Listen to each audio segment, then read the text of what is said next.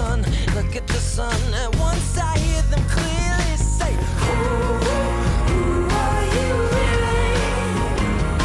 And where are you going?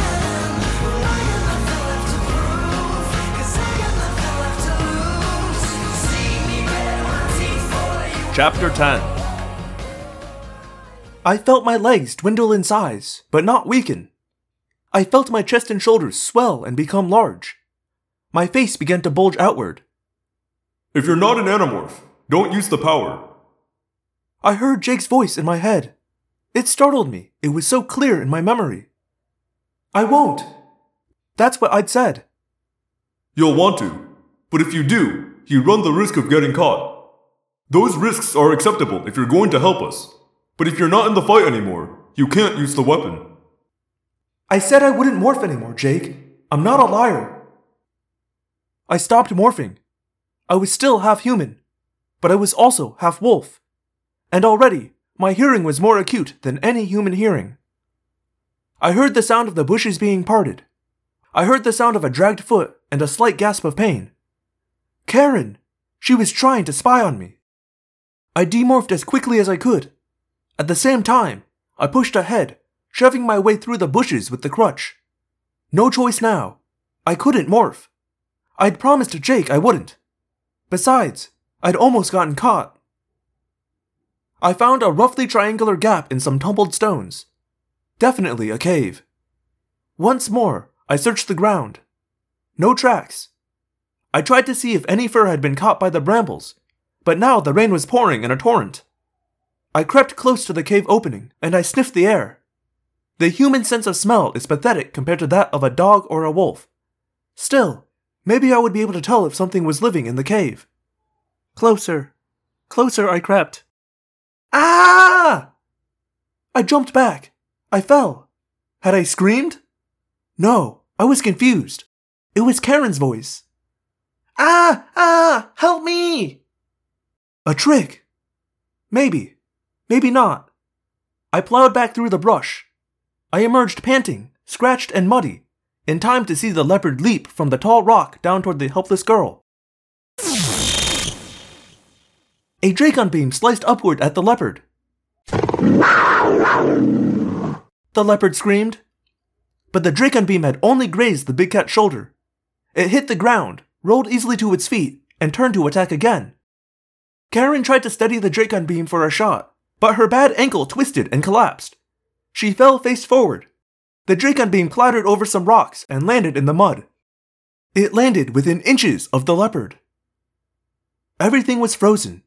Karen, aghast that she dropped her weapon, terrified. The leopard, unsure, watching, waiting, trying to assess. And me. Did I have time to morph? Would it just set the leopard off? Would it make him want to attack? Karen? I said in a low voice. Crawl toward me. That thing! That thing will. Karen, listen to me. Crawl toward me. She was trembling, barely able to pick her face up out of the mud. She kept her eyes glued to the leopard. Her green eyes seemed huge, shining out of the mud that covered her face. The leopard watched her with the intensity of a predator. Then it looked at me. It was unsure, worried. It was seeing things it had never seen before. You could almost watch the cunning mind working behind those cold, yellow eyes. The smaller prey had used a weapon, but that weapon was gone now. Still, the hunter had to be cautious when the hunted could sting. And then, the leopard thought, there was this curious second creature, the one whose scent was changing. Karen, I said, keep crawling this way. Don't rush. Don't stop, but don't jerk or rush in any way. I don't know if Karen even noticed that she was no longer hearing my voice. She kept her gaze riveted on the leopard. Oof! Her arm slipped and she rolled over in the mud. The leopard saw her bare white throat and made its decision. He leapt. I leapt. I landed first. I bristled, snarled, and raised the thick gray fur around my neck.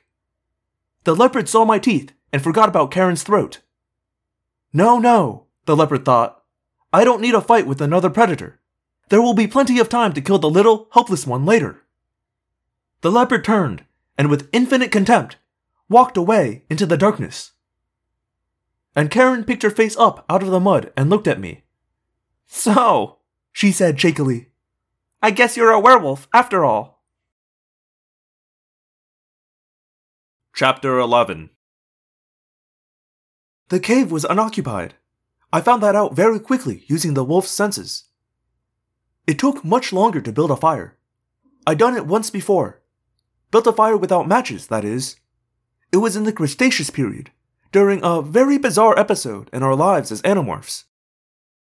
It had been hard to do then. It was harder to do now. The wood was wet, and the grass I was using for kindling was damp as well, although it dried out faster than the wood did. We had to keep the fire near the entrance of the cave, since it was very smoky at first. But eventually, we got it going. We sat there, cross legged, on hard stone and cold sand. We huddled as close to the fire as we could get. I had gone out, in wolf morph, and dragged as much wood as I could back to the cave. I hoped it would be enough to last the night, and fortunately, I had retrieved my clothes after the morphing. Night had fallen. The orange glow of the fire lit the low roof of the cave, but it didn't reach out into the dark woods beyond. My parents will be totally frantic, I said. Mine too, Karen said. I didn't know Yeerks had parents. Karen poked the fire with a stick, pushing an unburned bit of wood into the glowing center. I see you've given up pretending. That's good. It gets boring after a while when someone sticks to an obvious lie. And yes, we have parents, although it's very different than it is with you humans. It was the first time she had called me human instead of an Andalite. I guess I looked surprised. Yes, I know you're human. We don't know how to duplicate the Andalite morphing technology, but we do understand parts of it. We know about the two hour limit, and we know that you can't morph straight from one morph to another. You have to pass through your own natural body first. You're human, alright. I guess you wouldn't want to tell me how you managed to acquire Andalite morphing technology? I looked at her curious face. Her very human face. Her little girl face. I knew what lived inside her head. I knew she would deliver me up to Visser 3 the first chance she got. If Marco or Rachel had been there beside me, I know what they'd have said.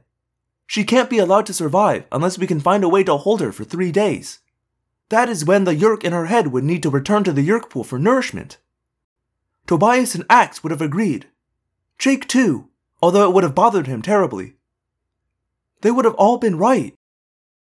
You're thinking about destroying me, Karen said. I hesitated a moment. Then I said, Yes. She swallowed. You thought about it before, back at the river. I nodded. But you seemed pretty confident then. You were trying to goad me. I should have known you had a Dracon beam weapon. You wanted me to morph and tried to kill you. In mid morph, you would have stunned me. Karen nodded. That was the plan. So why didn't she use the Dracon beam on the bear that was chasing you? She laughed, a little embarrassed. Pure panic, I'm afraid. That big bear came after me, and I just forgot I had the weapon. Besides, you saw what a great shot I was with the leopard. She held up her hands. I have little girl hands and little girl muscles. That Dracon beam is designed to be wielded by a Hork-Bajir. I could barely reach the trigger. And now you have no weapon at all, I said. No. I could morph the wolf and make short work out of you. But you won't. Why won't I? I asked. She shook her head slowly. I don't know why. Me either, I said. For a while, neither of us spoke. There's plenty to drink, Karen said, nodding toward the rain that sheeted down across the cave entrance. But we're going to get hungry. I could catch us a rabbit or something, I said. But it would mean leaving you here alone. The leopard. I nodded. It won't attack a wolf directly, but it sees you as a small, helpless, wounded creature. Perfect prey. Yes, I suppose it does, she said bitterly. I didn't want this body. I wanted a human body, but not a weak, innocent little girl. This is what they assigned me. I noted the word innocent. What a strange word for a Yeerk to use. That's how it works? They tell you what body to infest? She nodded. Yeah, it's my third host. I started out with a Gedd host, like most of us coming up through the ranks. I was a Hork-Bajir for a while. Boring duty, mostly, interspersed with terrifying battles. Then I was assigned to Earth and a human host. Now it's your turn. My turn for what? Karen gestured toward the fire and around the cave. We're stuck here. No food, nothing to do but talk. I tell you my life story, you tell me yours. You could just be lying, making things up. So could you. Humans are not always honest. I nodded. That's true, I guess. So tell me, how do you come to have Andalite morphing technology? I shrugged. It was given to me by a great Andalite warrior named Elfangor. Karen's face grew dark at the mention of that name. Elfangor, she spat. You've heard of him? Karen nodded. Part of the time I was a Hork-Bajir, I was in Visser 3's personal guard. The Visser was obsessed with Elfangor. Something personal between the two of them. I don't know what, but he hated Elfangor. I was there when Visser 3 murdered him. Murder? No, it wasn't murder. We're at war with the Andalites. There's no murder in war. It was murder, I said. Cold blooded murder of a helpless person. Karen leaned forward, her face glowing from the fire. And that Hork-Bajir whose throat you removed? Was he helpless too? I jumped up. Don't you compare what your people do with what we do? You can't compare the attacker and the victim. You people started this war, and it's you invading my planet, not the other way around. Karen jumped up, wincing at the pain in her ankle. We have a right to live! This isn't about you living, I yelled. It's about you enslaving other people. It's what we are, she yelled back. We're parasites. You humans are predators. How many pigs and cows and chickens and sheep do you kill each year to survive? You think being a predator is morally superior to being a parasite? At least the host body we take remain alive. We don't kill them, cut them into little pieces, and grill them over a charcoal fire in our backyards. We're not pigs, I said. Oh, yes, you are, she said, her face distorted and twisted with contempt. That's all you are to us. Oink oink. Chapter 12 We took turns staying awake and watching the cave entrance. It was very weird, really. We were deadly enemies to each other. If Karen, or at least the Yeerk in her head, got the chance, she would run to Visser 3 and give me up. The Visser would have me taken.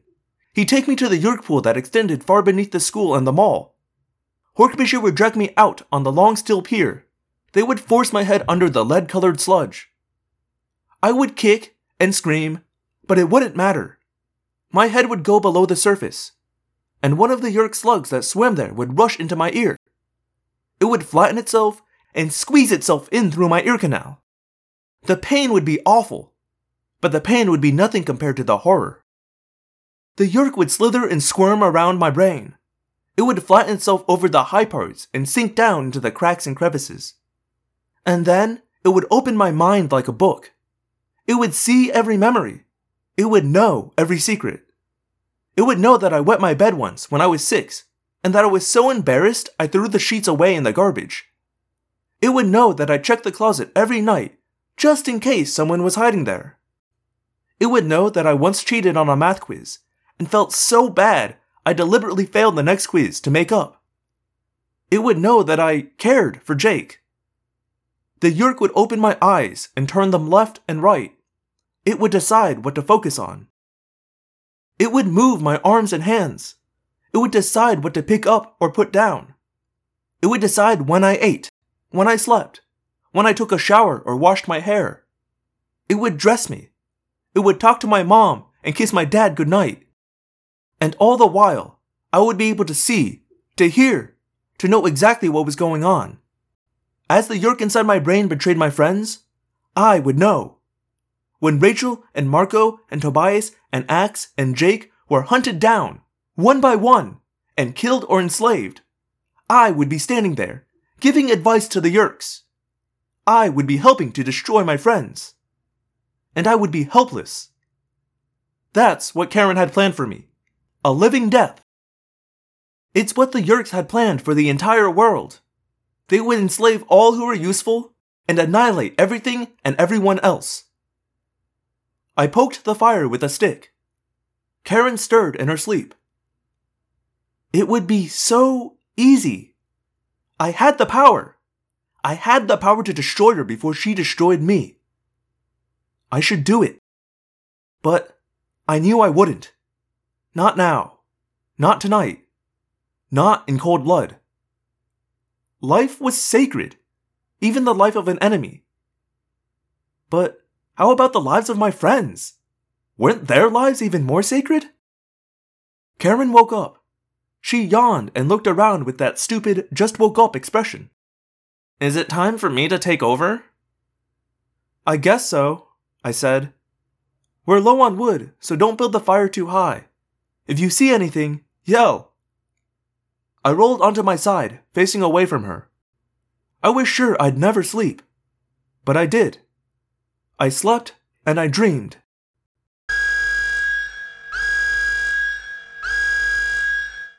Twenty human controllers stood waiting, armed with rifles and shotguns and automatic weapons. Behind them stood two dozen Hork-Bajir warriors. We were trapped. We'd sneaked into the building to retrieve the Pemalite crystal. The crystal would free the Chee from their programming. The programming that forbade them to ever harm a living creature. With the crystal, we could turn the powerful Chee into allies against the Yeerks. Erek the Chee stood just outside the building. I could see him through the plate glass. If we could find a way to give him the crystal, maybe he could help. And then, in my dream, just as it had happened in reality, everything exploded into violence. Hork-Bajir leapt, slashing, and we fought. We fought and fought, and we lost ground and lost ground and lost, until far off I seemed to hear shattering glass. And suddenly, there was Erek. The hologram that disguised him as a normal human kid was gone too. He was his own true self, an android of metallic gray and pearl white. What happened next, I have tried to forget. I had seen battles. This was no battle. This was slaughter. I woke up, crying, with an echo of Erek's bitter sobs in my head. You were yelling in your sleep, Karen said. Was I? She laughed. You were yelling, no, no! That kind of thing. Bad dream, I guess? Bad memory, I said. Sounded like a battle, she said. From some of what you were saying. But hey, here you are, alive, right? So you must have won. Winning doesn't make it less terrible. She snorted derisively, like I'd made a joke. Of course it does. Don't pretend with me. I know humans. I know that you love conquest as much as any Yeerk. Not all of us. Oh, I see. So you have morals. You feel bad when you destroy an enemy. She said it with heavy sarcasm. Yes, I feel bad. Most humans do. Anyway, I do. Lies, she said, yawning. More human lies. Karen? What? If that's all true, why have I let you live? She looked at me, and I saw her green eyes flicker for just a moment as doubt entered her thoughts. She closed her eyes and did not answer. Hello, Phantomorphs, and thank you for listening to another episode of Audiomorphs, the Animorphs auditory experience. As always, this is your host, Daniel. Uh, here we are at the end of another episode. Uh, we're starting to get into the meta stuff, and I am still so excited. Uh, but we have some uh, questions. I think, uh, who was it? I think it was my friend Steven said that I should call these, uh, what, Danimales? Because it's, it's like animal, but also male, and also my name. Um, so I guess we got some Dana mails uh, coming in. Um, one off Twitter uh, from Christopher on Twitter, uh, who tweeted at me. I'm sorry to anyone who tried to DM me um, this past week or a couple of weeks since my Twitter went live. Uh, I don't use Twitter a lot. Uh, looks like it defaults to not allowing uh, people I don't follow to DM me. Um, and so I've fixed that since then. Christopher let me know that he couldn't DM me, so he just tagged uh, the account. That's at Audiomorphs. Um, and I've since then fixed it. So if you have questions for me, please DM me on Twitter uh, as one of the many avenues in which you can get in contact. But he tweeted at me, Hey, Audiomorphs, I have a question for you. If you got a hold of the Escafil device, what are three morphs you would definitely want to acquire? That's a great question. Um, the Escafil device is uh, the morphing cube for those uh, who aren't maybe as brushed up on on the Animorphs lore. Um, three morphs I would definitely want uh, if I had morphing power, essentially. Uh, well, right off the bat, some sort of bird. I mean, gotta experience flight. I, I do think that, uh, as K. Applegate theorizes, flight would be extremely cool to have. Um, maybe like a, a crow, I think. I don't know. I like corvids. Uh, I think that'd be pretty neat. Um, I'd really like to to experience life as a cat too. I really like cats. Um, they're you know liquid animals. I I feel like there's a lot of. I think I feel like it'd be really fun. Um, and of course, you know, I guess in this scenario, I'm not fighting a Yeerk invasion. If I were fighting a Yeerk invasion, it'd be like a big cat, right? But uh, otherwise, I guess a small cat is fine too. Um, just you know, experience what it'd be like to be a cat. My third one, I've, I, I'm kind of split on. I think it'd be cool to get some sort of uh sea morph that would allow me to like explore the depths of the ocean. You know, something that can can go to those places that humans have a lot of trouble going in the ocean, and you know, see what's what's going on down there. What's up? a lot of the, a lot of the ocean is unexplored, and I think that'd be pretty cool. Um, I don't I don't know what animal that is, um, but but some sort of deep sea animal maybe. Uh, sorry, uh, my Facebook notification just beeped. Let me mute that. Uh, my other option is um, I would um, preferably with consent, but I, I would really love to be able to morph um, a body with a uterus. Um, just you know, experience what that's like. Um, I, I think that'd be just beneficial to to have that perspective. Um, I don't know. I think that'd be neat. Uh, so those are my, uh, I guess, four that I'd choose. Um, and I think that'd be maybe a little different if I were fighting a Yeerk invasion. It'd be a lot more battle morphs, a lot more uh, infiltration morphs. But uh, yeah, as far as like animals that I think would be pretty cool to check out, uh, something that flies, something that swims, and a cat. There's an airplane flying overhead. Hopefully, you guys can't hear it after I scrub the sound from this. But uh, hey, it's getting hot out. I have my window open um, for my intro notes. Sorry. Uh, I also have an email that's audiomorphscast at gmail.com uh, titled A Letter of Thanks from another Daniel, uh, who writes in Hi, Daniel. I've recently gotten into your podcast slash audiobook for the Animorph series, and I just wanted to tell you to thank you personally for bringing back my childhood and giving me nostalgic bliss. Everything about the podcast just feels so natural and chill from start to finish, while giving us a great audio read of the books. I know you put in a lot of hard work and effort to do this, and your passion and commitment really shows. Your series has helped me a lot through the pandemic and given me new inspiration in my own life. Thank you again from the bottom of my heart, and I wish you the best in all your future endeavors, and I'm looking forward to going on this Animorph ride with you for the rest of the series. If you have a Cash App or donation option available, I would like to show my appreciation. Sincerely, Daniel. Thank you so much for writing in, Daniel. Uh, very cool to hear that I uh, helped you through um, this past year. It's been, you know, a tough year on everybody. So, you know, find joy where you can. Absolutely. Uh, I'm I'm very honored to to um, have helped you with that. Uh, and also, uh, you said you I inspired you or or gave you inspiration in your own life. That's so cool to me that uh, I was able to do that. Uh, weird to think about, um, but very very cool to experience. Um, thank you so much for writing, and sincerely, uh, thank you. That's this is such a sweet message. Uh, as far as donating to me, um, I do have my PayPal linked through my website, theapocalypse.com. Uh, that's the apocalypse, like apocalypse, but with a D in the middle. Uh, uh, uh, so that's that is a way to donate for you or anyone else who who would like to donate. Um, all those donations go directly to my server fees, um, both to host the podcast on Podbean and because I have a website because I'm I'm dumb. Um, I, I pay those two fees. Um, and again, this is no pressure on anyone to donate. Not in danger of shutting down. You know, I'm financially stable right now. Um, just uh, you know, if this is something you feel uh is worth donating for uh, as as a means means of thanks. Um, you know, I'm not gonna say no to that. Um, but absolutely no pressure. You can thank me in so many different ways by writing in to say thank you. I'd love to hear that. By giving me a review uh, and rating on iTunes, I'd love to get those as well. Tell, even telling a friend. You don't have to tell me you told a friend. You can just tell a friend. That's a form of thanks. Um, just really, uh, you know, en- enjoying this and, hanging out uh, while I make this dumb project that uh, I started on a whim and has become like a pretty, uh, pretty core pillar of my day to day. Um, warms my heart, you know. So thank you for writing in. Thank you everyone for listening.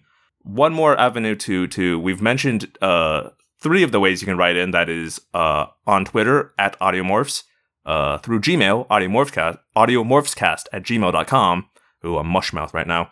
Uh, through my website, theapocalypse.com. And uh, finally, I'm also on Tumblr. That's audiomorphscast.tumblr.com. You can send me an ask or a message through that as well if you'd like. Um, I've mentioned, you know, rating reviews on iTunes. Uh, those, I don't know. Everyone else says to do it, so I I've been saying to do it. So I guess it's cool to it's cool to see reviews. I don't know. Um, what what else? Uh, I, I think that's really it. Um, so the thank you all for for hanging out with me. Uh, I'm gonna get out of here and and let you uh, go on with your week. My name is Daniel, and I believe one day the Andalites will come. Until then, we fight.